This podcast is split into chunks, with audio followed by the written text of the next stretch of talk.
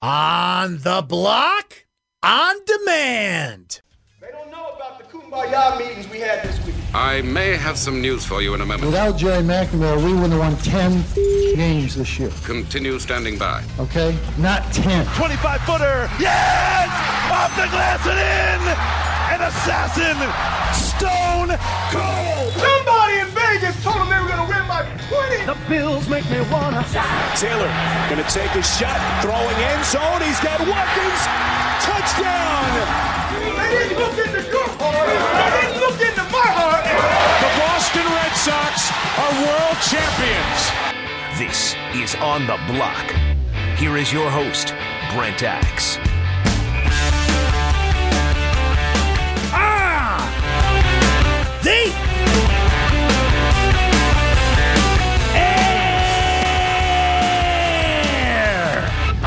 here on ESPN Radio. 97.7 100.1 ESPN Radio. Utica Rome. What's happening Mohawk Valley? Great to have you on board as always. You can listen online they do have the Internet of Computers now. ESPNSyracuse.com. The ESPN app is a great way to stay in touch with the show as well. Download that, hit the listen tab, and then take us with you wherever you go. We're going with you, baby. Here's how you get in touch with the program today 437 7644. That is the phone number. Brent Axe Media on Twitter. The text line is 288 0644. We're off to a good start, although I do have a bit of a cold and um my voice has been very spotty over the weekend. So it, we're good now, but I may have to call Seth out of the bullpen at some point. I don't know. We'll, we'll see what happens here. We're good for the first few minutes of the show. I didn't know if we could do the traditional open, but we got it in. We're rolling. We're good. But yes, it's that wonderful time of the year. Dayquil. It's a beautiful thing. 437 7644. Brent Axe Media on Twitter. The text line is 288 0644. Hope you had a great weekend. We've got a lot to talk about here on a Monday edition of the program. We have two guests that will join us today. Our good friend, Sal Capaccio. Sal Capaccio. Sal Capaccio will join us in 15 minutes, fresh from Snowmageddon. Hopefully, he's thawed out by now. He kind of reminds me of Frankie Carbone from Goodfellas. It took him three days to thaw him out for the autopsy.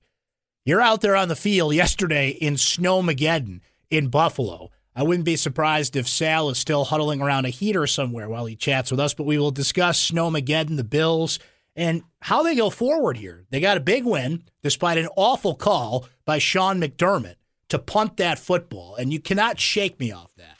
I'm a very stubborn person on a number of things in life, and I've had a lot of discussions online and in person and on the phone with several Bills fans, and you just cannot talk me into the fact that that was a good coaching decision to punt that ball. Fourth and one, your own 42 yard line. I'm sorry. The ends do not justify the means there. The win does not justify that call. It was awful on Sean McDermott's part. But as a Bills fan, beggars can't be choosers, right? They won a game. We'll take it. Still in the hunt, as they say. But what are they going to do at quarterback? Where's Tyrod Taylor?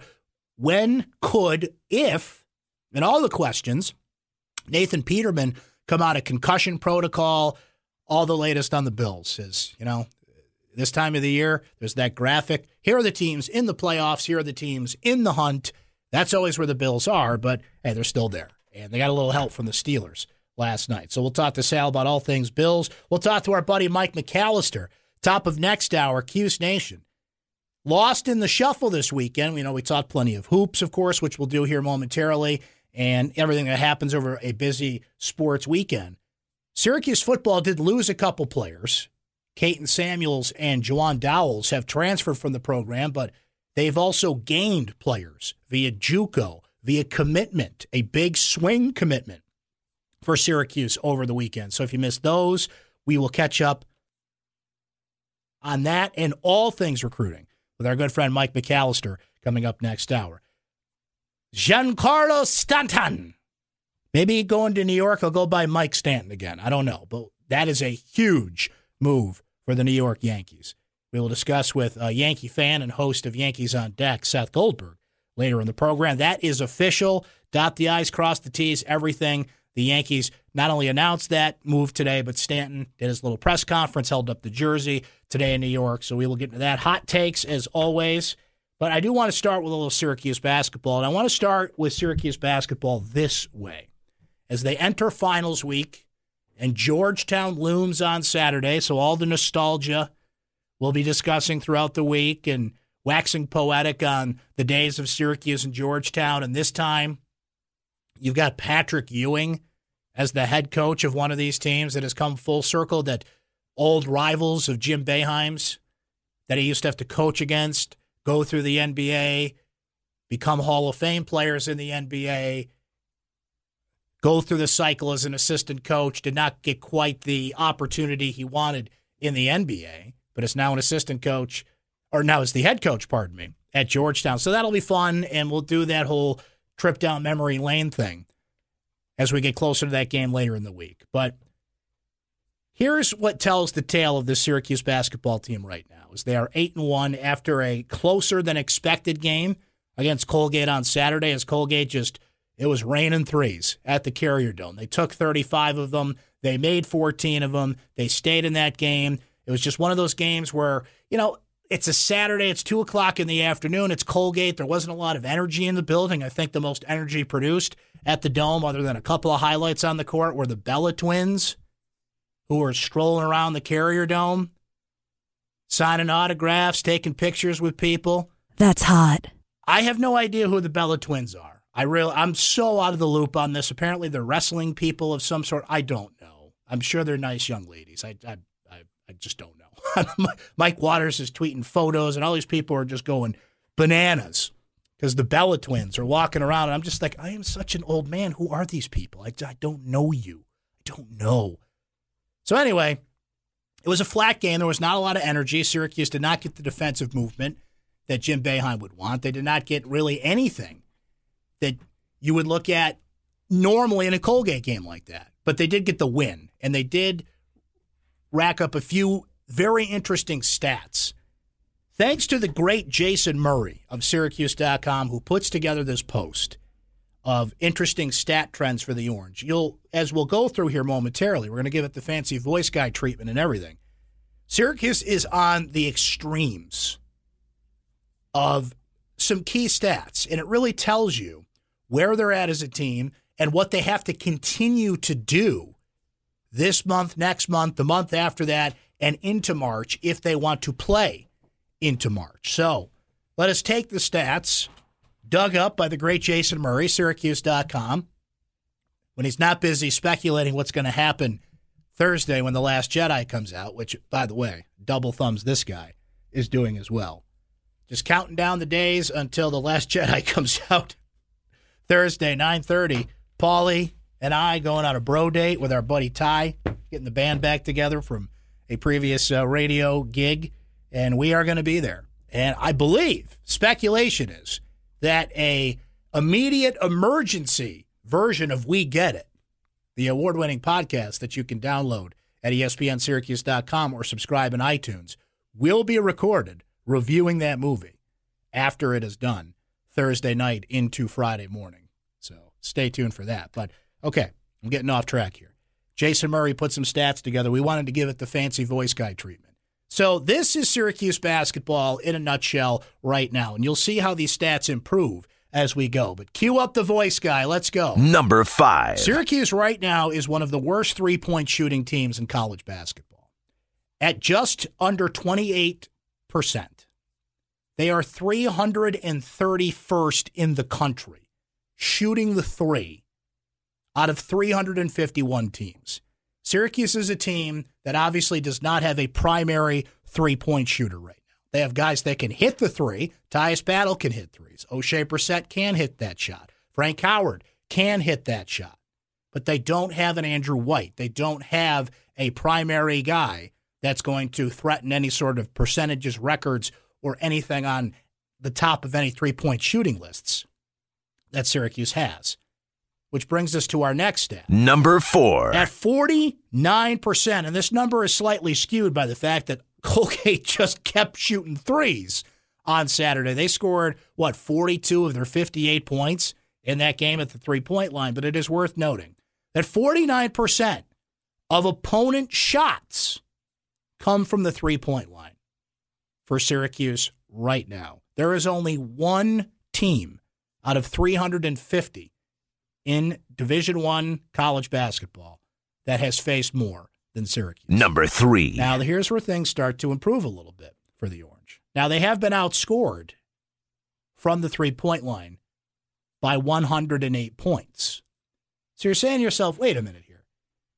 If teams are shooting the three and they're hitting three and they're scoring by an average of more than 12 points per game from the three point line, how is Syracuse 8 and 1 and 8 and 1 having played some darn good teams unlike Georgetown who has one of the most ridiculous non-conference slates I've ever seen in my life.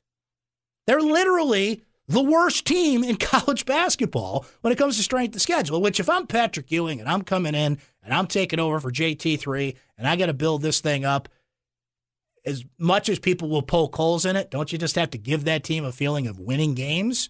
I guess that's the theory there. But Syracuse, by a mile, will be the toughest team that Georgetown faces before they get into conference play.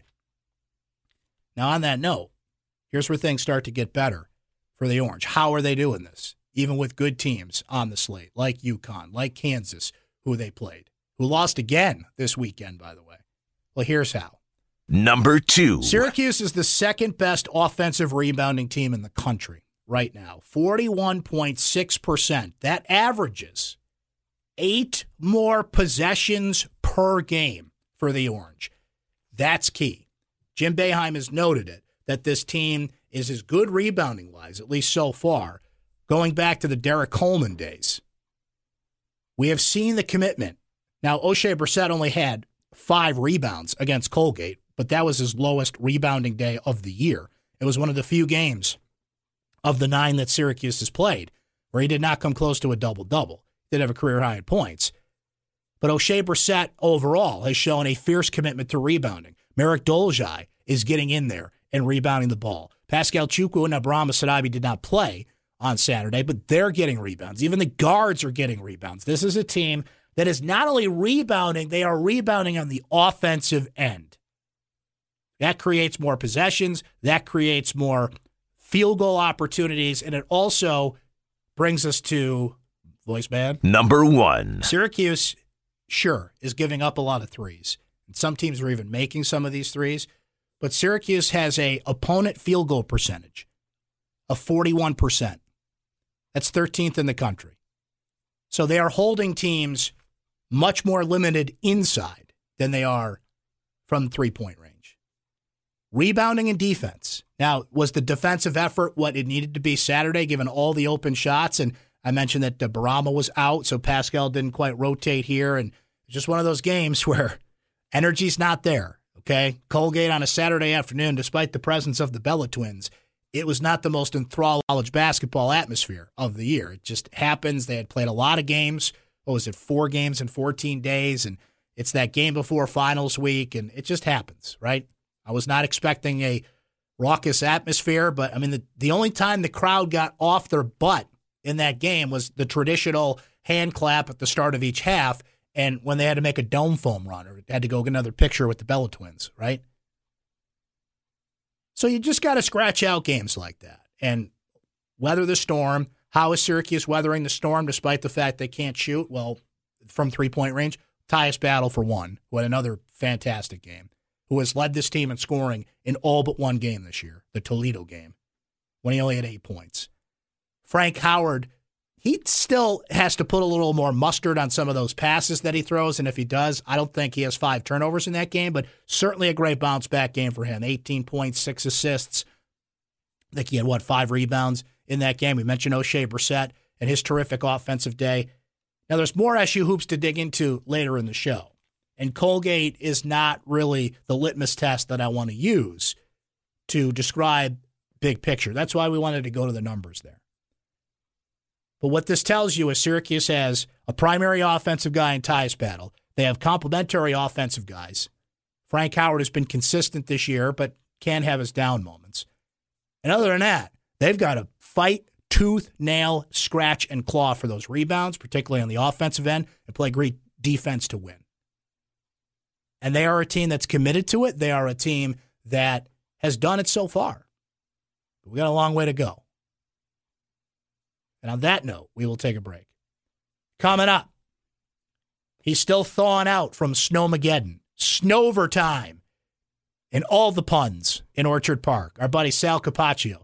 WGR, the Buffalo Bills Radio Network. That's the dumbest win I've ever seen the Bills make. Dumb. Just absolutely, That's just dumb. but we'll take it. Back after this.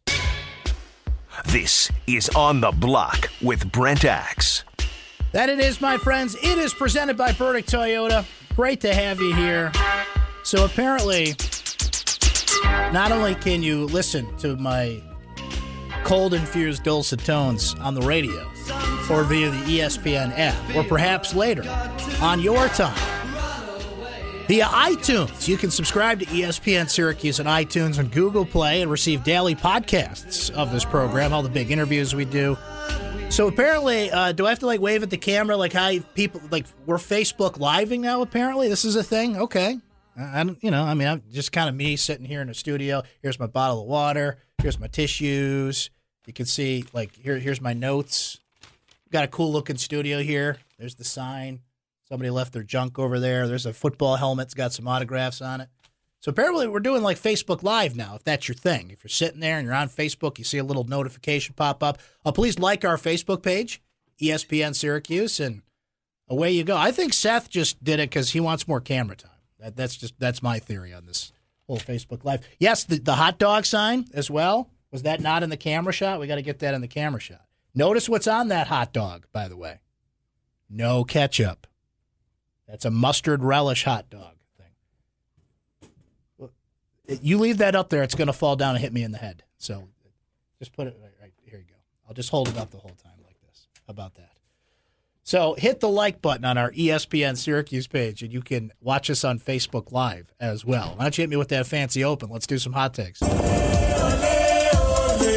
We've got a hot one for you. Oh, you're hot. Why, thank you. So are you. And I'm not afraid to cry. So hot. Man, it's hot. How hot is it? It's so hot, I poured McDonald's coffee in my lap to cool off. It's time for Hot Takes on the Block. Philadelphia Eagles fans hearing exactly today what they did not want to hear. What the, the report I got this morning was just ACL. Yeah. quarterback, MVP candidate. Can your team overcome this? You sure can. Heck yeah. Um, we overcame a Pro Bowl left tackle. Um, we overcame our middle linebacker. We've overcome a running back. We've overcome a, a, a core special teams player this year. Our kicker this year. Uh, this is no no different. Um, you know, yeah, he is the quarterback of our of our football team, um, and uh, each one of these guys that I mentioned is tough to replace. Tough to replace. But you know what? The reason we went out and got Nick Foles is for reasons like this and for situations like this. And uh, um, I'm excited for Nick. Obviously, I hate it for Carson Wentz. I hate it for uh, um, the career, the uh, or the season, I guess that he's he's been having. Um, but at the same time, it's it's been the next man up mentality, and, and that's that's how we approach it this week. I'm going to miss some names here, but you can add Carson Wentz with a torn ACL to the following J.J. Watt, Andrew Luck, Deshaun Watson, Richard Sherman, Julian Edelman, Odell Beckham Jr., David Johnson, Aaron Rodgers, Ryan Tannehill, Carson Palmer, Joe Thomas, amongst the major names that have all been knocked out during the season, in the case of Tannehill in the preseason, and as we've gone along here. Now, there are injuries every year. Football is a war of attrition. It's often not the most talented team that wins, it's the healthiest team that wins, especially this time of the year when you're really grinding it out. You know, the New York Giants have had an obscene amount of people put on injured reserve. Green Bay loses Rodgers, and the injuries pile up there. I don't care who you are, you can't rack up that many injuries and be a successful team in the NFL. You heard Doug Pederson, the coach of the Eagles, mention it there. They've lost Sproles, they lost their left tackle, Jason Peters, but Carson Wentz, that's the MVP of the National Football League. He was running away with the award, and I know that Tom Brady has to be mentioned in that conversation and a few other names here. Remember when Alex Smith was the consensus MVP in the NFL? But that's your MVP. Nick Foles is a good backup quarterback. Nick Foles can, you know, kind of keep you on the path that they're on, win the division, but Nick Foles cannot win you a Super Bowl. He cannot get you to a Super Bowl in the NFC. That is a crushing blow, and it's just it's a fluke thing. Torn ACL. It looked like it was on the play where he went in the end zone, and it was because of contact. But uh, Pederson even mentioned it that it looked like a non-contact thing. It's just look, injuries are a part of football, but nobody wants to hear about this many injuries. That's hot. And these are all every name I just mentioned, and some I did not. These are guys you put in commercials. These are guys you put front facing, faces of the league, the big names, the big fantasy pickups, the highlight reels. Those are some of the biggest stars in the sport. A lot of quarterbacks in there, your best defensive player, the MVP of, of the NFL a couple times over, Super Bowl winners, the most exciting player in the game. I mean, the NFL, say all you want about anthem protests and quality of play and horrible officiating and some things that have plagued the NFL this year. There's too many players getting hurt that are of significance. Everybody has injuries. That's football. But that many stars gone, somebody with more time on their hands than I and somebody smarter than I should go look at that. And I don't know how you would measure that, but this has got to be one of the biggest years I can remember of marketable, big time NFL stars that have all gone down in one year. It almost went down in the stands yesterday between the Seahawks and the Jaguars. Here is a Quentin Jefferson on what exactly happened. I'm the man, just like the, the other man in the stands. And not unless somebody disrespect me, throw a beer on me.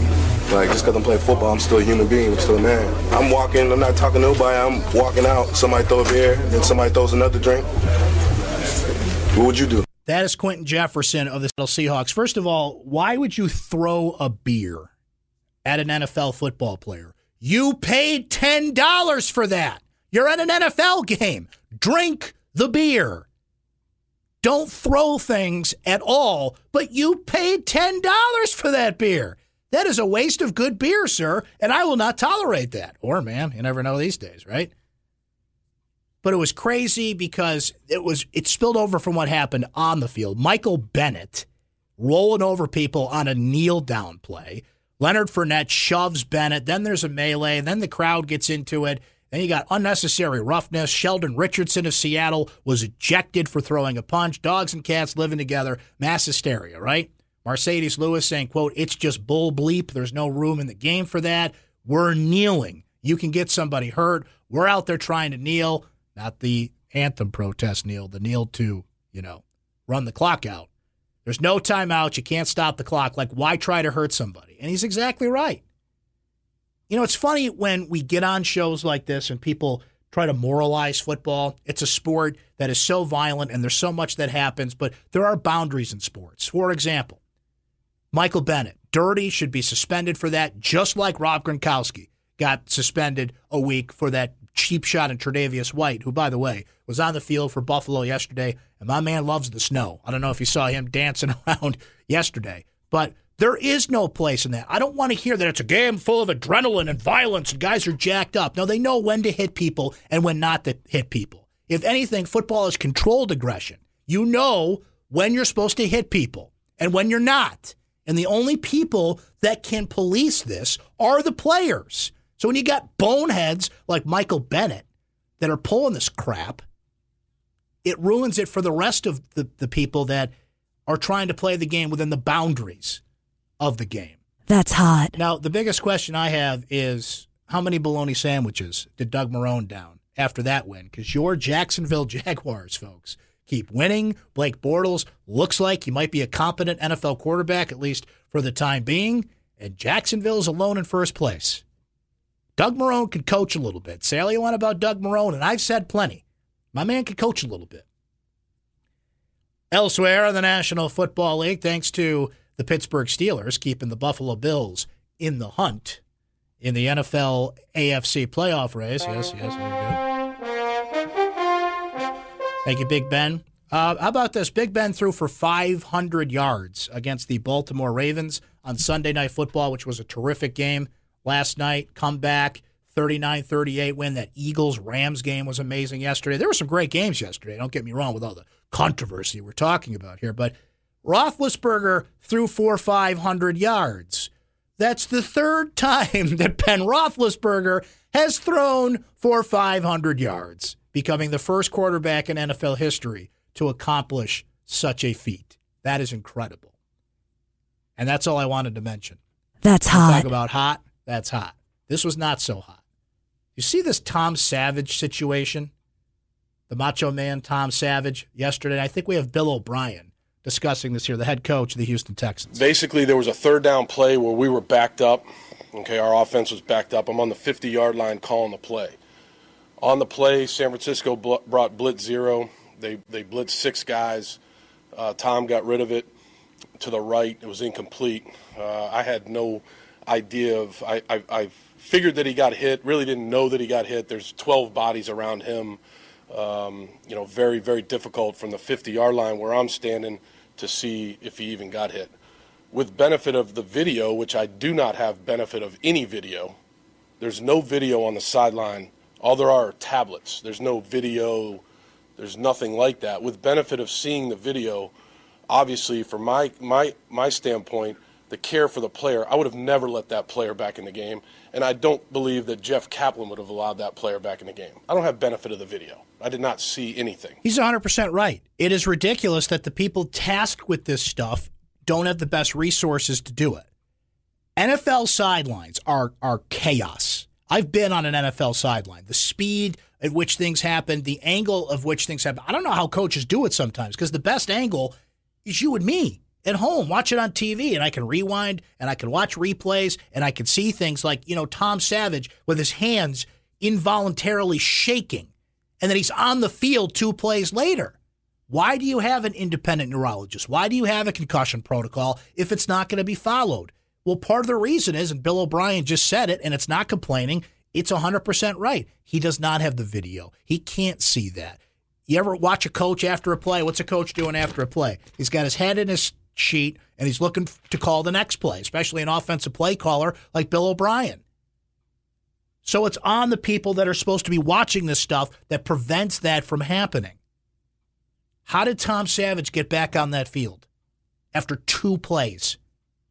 He's on the field. I'm not a doctor, but I know it's not good when a guy's on the field and it basically looks like he's having a seizure on the field. So, as much as the NFL has taken a step forward on this stuff, and we were just talking about hits and violence and controlled aggression and what football should be, That's hot. it just goes to show you they've got a hell of a lot to learn. And you and I have a better angle on this stuff watching at home than the people tasked with this. And finally, we end this with hot takes.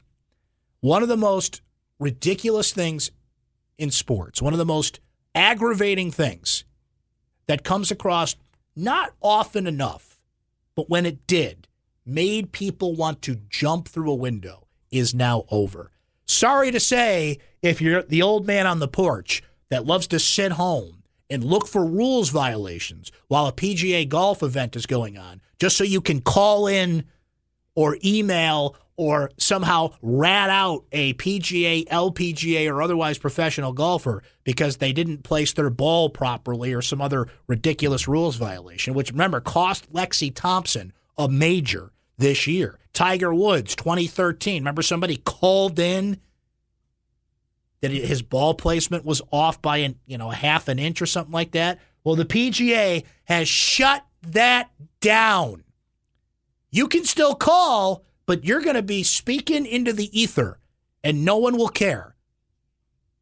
Jason Sobel wrote a piece about this on ESPN.com that I looked up today, and when he talked to people about this, he asked the officials at some of these courses, like, how do people even get through? How did they have the number? And it's savvy people that used to be rules officials or volunteered at PGA events that they know who to call and who to get through to. Well, guess what? That's over. So, all you armchair rules analysts at home, sitting there with your little notepad and your official USGA rule book, waiting for something to go wrong so you can call in, you got to find something else to do. You're going to have to take your aggressions somewhere else. Go complain on a message board or something because those days are done. It's only happened a few times, but when it has happened, That's hot. It has been nothing gets my blood boiling more than that. How petty as a human being do you have to be to sit there and make the effort to call through. Now, I understand rules are rules. Golf is a sport unlike any other that self polices itself. These players are supposed to, you know, follow the rules and, and, and they're the ones that are supposed to, they're the referee and the player at the same time. And there are people that do call in other rules violations in other sports, and they are promptly ignored. As aggravating as it can be that you see something that the official doesn't. I was just talking about it with Tom Savage. Okay, and a football player, we all see the guys twitching on the field, and the people that are supposed to make these determinations don't see it. As aggravating as that is, the fact that the PGA allowed Joe Armchair at home to make a phone call and affect a golf tournament going on was one of the great loopholes in sports. And guess what? It's over. You're done. Find something else to do. I'm sure they will. Really bitter people will just take their aggressions elsewhere. Can we find them something to do, though? I mean, I feel bad. They need something to occupy their time. What is something we can give the bitter people who call in rules violations to golf tournaments? What the you know turn them on to like that you know the Westminster Dog Show. Fido's bow tie was a half inch off. He shouldn't have won the, the medal. We'll think of something for you. I don't know. On that note, we'll take a break. Our buddy Mike McAllister, top of the hour. I don't know if we're, you know, I, I have confidence Mike is going to hold his commitment and come on this radio show. But he is a Philadelphia Eagles fan. Given the Carson Wentz news today, we might have to perk him up a little bit. Maybe I'll write him a song, just like we wrote our buddy Sal Capaccio a song. I don't know. We'll see. He's coming up. Couple big commitments for Syracuse football. They did lose a couple of players via transfer as well. How do those balance out? We'll discuss that and some hoops coming up with Mike. Stay right there. Thank you. Bye bye.